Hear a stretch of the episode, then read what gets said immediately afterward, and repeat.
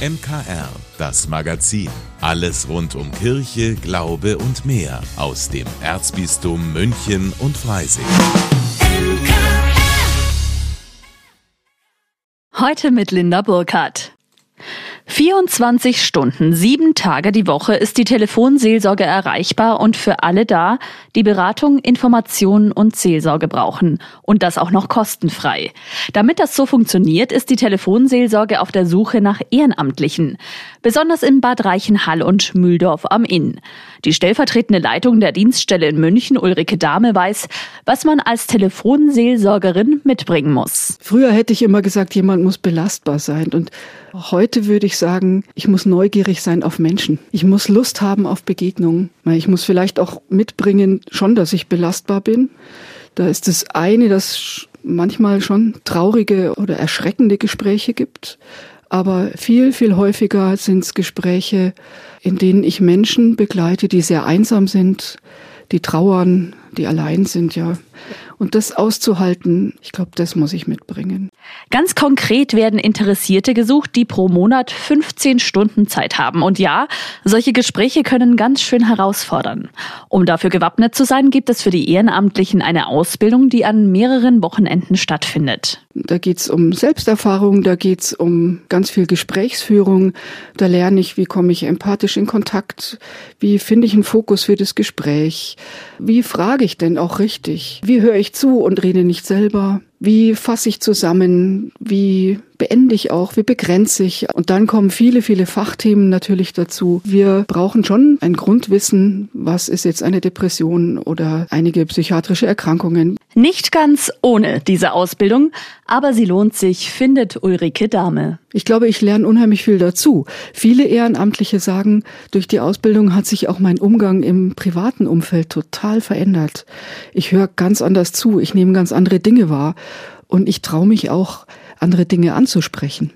Also ähm, es verändert einen. Ein intensives Ehrenamt also, das aber auch viel zurückgibt. Wer jetzt Lust bekommen hat mitzumachen, der kann am Dienstag, den 20. Juni bei einem der Infoabende vorbeischauen. Die finden sowohl in Mühldorf, Reichenhall als auch in München jeweils von 18.30 Uhr bis 20.30 Uhr statt. Endlich Sommer. Klar, dass es da jetzt alle nach draußen in die Natur zieht. Gerade für Kinder sollten Erfahrungen in der Natur aber eigentlich bei jedem Wetter und das ganze Jahr über auf dem Programm stehen. Denn für ein gesundes Aufwachsen spielt die Natur eine unverzichtbare Rolle. Das behauptet zumindest meine Kollegin Caroline Engel. Heute ab 19 Uhr im MKR. Gleich nach dem Gottesdienst geht sie beim Kita-Radio der Frage nach, warum für Kinder Erlebnisse in der Natur tagtäglich dazugehören sollten. Caroline, eigentlich ist das doch klar, oder? Ja, das möchte man meinen, aber für Kinder in einer Großstadt wie München ist das eben nicht so selbstverständlich. Es finden sich eben nicht so leicht richtig wilde Ecken, wo Kinder mal intensiv in Kontakt mit der Natur kommen können. Daher hat es sich der Naturerlebnispädagoge Olli Fritsch zur Aufgabe gemacht, mit Kindern auch in München diese wilden Ecken zu erforschen. Für ihn ist das eine echte Herzensangelegenheit. Das hört man auch, finde ich.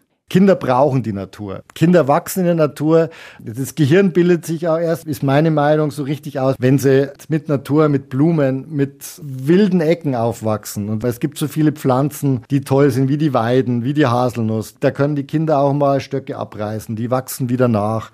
Wichtig ist für die Kinder, dass sie das wilde Sein, dieses Steinzeitgehen, das, wie ich finde, jedes Kind und jeder Mensch in sich hat, dass sie das eben ausleben dürfen. Natürlich ist es großartig, wenn Kinder so viel Zeit wie möglich in der Natur verbringen können. Aber sind wir mal ehrlich, die Realität in einem Großstadtkindergarten sieht da doch meistens etwas anders aus. Genauso ist es. Und gerade deshalb hat Olli Fritsch seine ganz eigene Vision vom Aufwachsen in der Natur umgesetzt und ist heute der Geschäftsführer eines Kindergartens in Vaterstetten, wo der Kindergartenalltag tatsächlich komplett in der Natur stattfindet. Und zwar das ganze Jahr hindurch, egal bei welchem Wetter das immer nur draußen ist ja gerade das, was es ausmacht. Also bei uns lernen die Kinder Motorik, indem sie halt über Baumstämme balancieren, indem sie Steine greifen. Also ich brauche kein Fühlset, weil da draußen können sie alles Mögliche erfühlen, ertasten und so weiter. Deswegen sind wir auch so, dass wir unseren Kita-Bereich als Naturerlebnisraum umbauen. Wir haben Haselnüsse, wir haben Walnüsse, also bei uns gibt es ganz viel Wildobst auch zu ernten. Uns ist es wichtig, den Kindern die Fantasie anzuregen. Und deswegen haben wir da draußen in unserem Kindergartengelände ganz viele Stöcke, Steine und was auch immer. Und mit, mit den Sachen bauen die Kinder ihre Fantasie. Burgen, Autos, eigentlich alles. Wie es gelingen kann, dass Kinder wirklich jeden Tag ihre Erfahrungen mit und in der Natur machen können und warum das so wichtig ist, das erfahren Sie heute nach dem Gottesdienst um 19 Uhr hier im MKR und natürlich überall, wo es Podcasts gibt. Hier bei uns im MKR gibt es ab diesem Wochenende einen neuen Sendeplatz voller Märchen und Erzählungen, die Sie nicht verpassen sollten. Geschichtenpraxis Kopfkino fürs Herz nennt sich das Ganze und ich freue mich jetzt, dass die Geschichtenerzählerin Cordula Carla Gernt höchstpersönlich hier bei mir zu Gast ist. Hallo. Hallo. Liebe Cordula, sehr schön, dass du bei uns im MKR bist. Jetzt Geschichtenpraxis Kopfkino fürs Herz. Was erwartet uns denn da? Ja, das wird eine kleine, feine Sendung mit schönen Märchen und Geschichten. Ich selbst bin seit über 20 Jahren Geschichtenerzählerin mhm. und in dieser Zeit hat sich so ein großer Schatz angesammelt an guten Geschichten und die möchte ich mit euch teilen. Das kann ich mir vorstellen.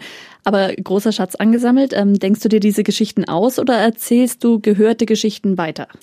Also die meisten Geschichten sind tatsächlich überlieferte Stoffe, mhm. die ich irgendwo gehört habe, von Kolleginnen und Kollegen irgendwo aufgelesen habe, die sich so von Mund zu Ohr weiter tradiert haben.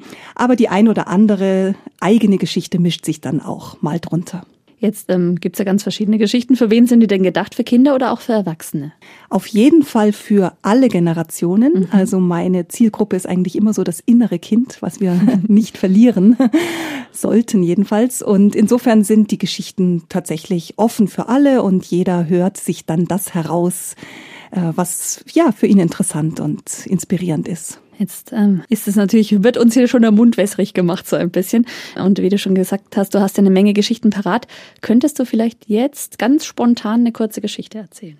Ja, das mache ich sehr gerne. Ach, es gibt da eine kleine Geschichte, die ich äh, auch sehr gerne am Anfang erzähle, wenn ich einen Erzählabend irgendwo mache.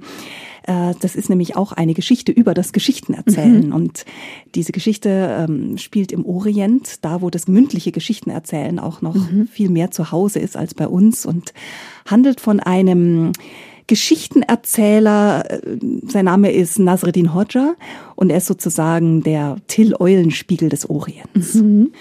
Und eines Tages, da ging Nasreddin Hodja einmal auf den Marktplatz seines Dorfes. Und er bemerkte relativ schnell, dass sich die gesamten Menschen auf dem Marktplatz in einer Ecke versammelt hatten, nämlich beim Stand des reichen Kaufmanns Bambula.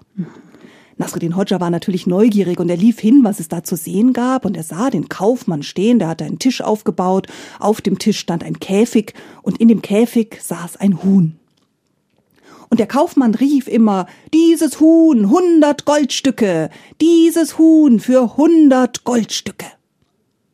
Jetzt müsst ihr wissen, das Huhn war schon sehr alt. Krummer Schnabel, fast alle Federn ausgefallen. Und Nasreddin Hodja hat sich gewundert und er hat gesagt, Bambola, sag mal, dieses alte Huhn für hundert Goldstücke? Was kann denn dein Huhn?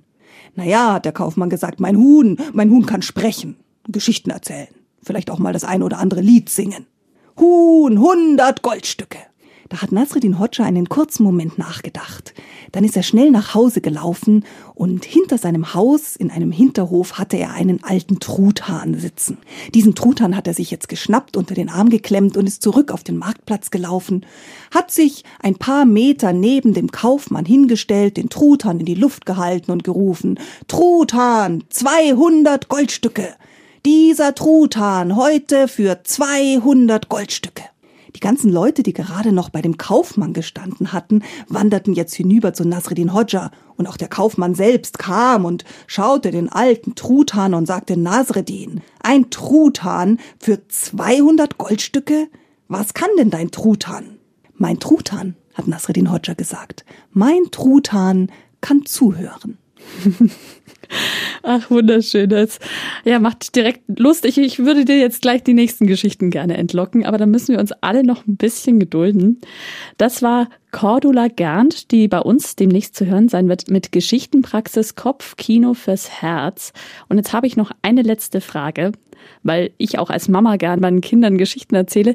Was macht denn gutes Geschichtenerzählen aus? Gutes Geschichtenerzählen ist, wenn beim Erzähler oder der Erzählerin selbst und dadurch auch bei den Zuhörerinnen und Zuhörern wirklich Bilder im Kopf entstehen. Also deswegen auch der Titel Kopfkino fürs Herz, also ein Bilderfilm im Kopf, eine eigene Vorstellung, also die Kraft der Vorstellung und Fantasie zu wecken. Wenn das gelingt, dann ist es eine gute Geschichte und dann wurde sie auch gut erzählt. Da mache ich mir gar keine Sorgen. Ich habe jetzt einen Truthagen im Kopf gehabt, einen Huhn und einen ganz bunten Markt. Vielen lieben Dank dir. Und wenn Sie jetzt auch Lust auf mehr haben, dann unbedingt Samstag früh um 20 vor 8 einschalten. Da gibt's dann die erste Folge Geschichtenpraxis hier bei uns im MKR. Wir freuen uns und wünschen an dieser Stelle schon mal viel Spaß und eine gute Zeit. Das Wetter soll am Wochenende richtig sommerlich werden und da steht bei vielen natürlich rausgehen, vielleicht grillen oder auch Schwimmbad auf der To-Do-Liste. Was sonst so los ist bei uns in München, verraten wir jetzt in den Freizeittipps hier im MKR. Münchner Kirchenradio Veranstaltungstipps. Hallo zusammen. Dieses Wochenende werden, wo man nur hinschaut, Feste gefeiert. Falls Ihnen noch keines über den Weg gelaufen ist, habe ich ein paar für Sie dabei. Und zwar startet dieses Wochenende das Sommertollwut in München. Unter dem Motto Wasser, pures Leben können Sie das Festival im Olympiapark besuchen mit Kunstständen, leckerem Streetfood und Performances. Natürlich gibt es auch noch einige Musikacts, für die brauchen Sie aber meistens Tickets. Aber auch ohne die ist das Sommertollwut Festival auf jeden Fall einen Besuch wert. Und wer doch Lust auf Livebands hat, der kann beim Bennofest um den Münchner Dom vorbeischauen. Dort treten am Samstagabend Fenzel und Band und am Sonntagabend die Hundskrippel auf. Ganz kostenfrei. Das Bennofest wird vom Katholikenrat der Region München organisiert, denn der Benno ist immerhin unser Stadtheiliger. Tagsüber ist da auch schon einiges geboten, sagt die Vorsitzende des Katholikenrats Hiltrud Schönheit. Es sind natürlich wie immer auch dann alle Verbände, alle Gruppierungen, die in der Diözese im kirchlichen Bereich äh, Rang und Namen haben. Das, die stellen sich in vielen Ständen rund um den Dom dar. Da sind sie auch ansprechbar, dass man sie auch befragen kann. Sie geben gerne Auskunft. Es gibt natürlich auch zu essen und zu trinken, wie sich das bei einem anständigen Fest gehört. Also am Samstag und Sonntag gibt es abwechslungsreiches Programm rund um den Münchner Dom beim Bennofest. Es geht musikalisch weiter, denn am Sonntag findet auf dem Petersberg bei Flinsbach die Sänger- und Musikantenwallfahrt statt. Eingeladen sind aber nicht nur Musikanten, sondern alle, die Lust und Zeit haben. Los geht's um 9 Uhr oben am Apostelstationsweg. Die Wallfahrt hat eine lange Tradition, die findet nämlich schon seit 1989 statt. Am Nachmittag singen und musizieren die verschiedenen Musikgruppen noch gemeinsam. Also für alle Musikliebhaber ist die Sänger- und Musikantenwallfahrt bestimmt was. Ich wünsche Ihnen ein schönes musikalisches Wochenende mit viel Sonnenschein.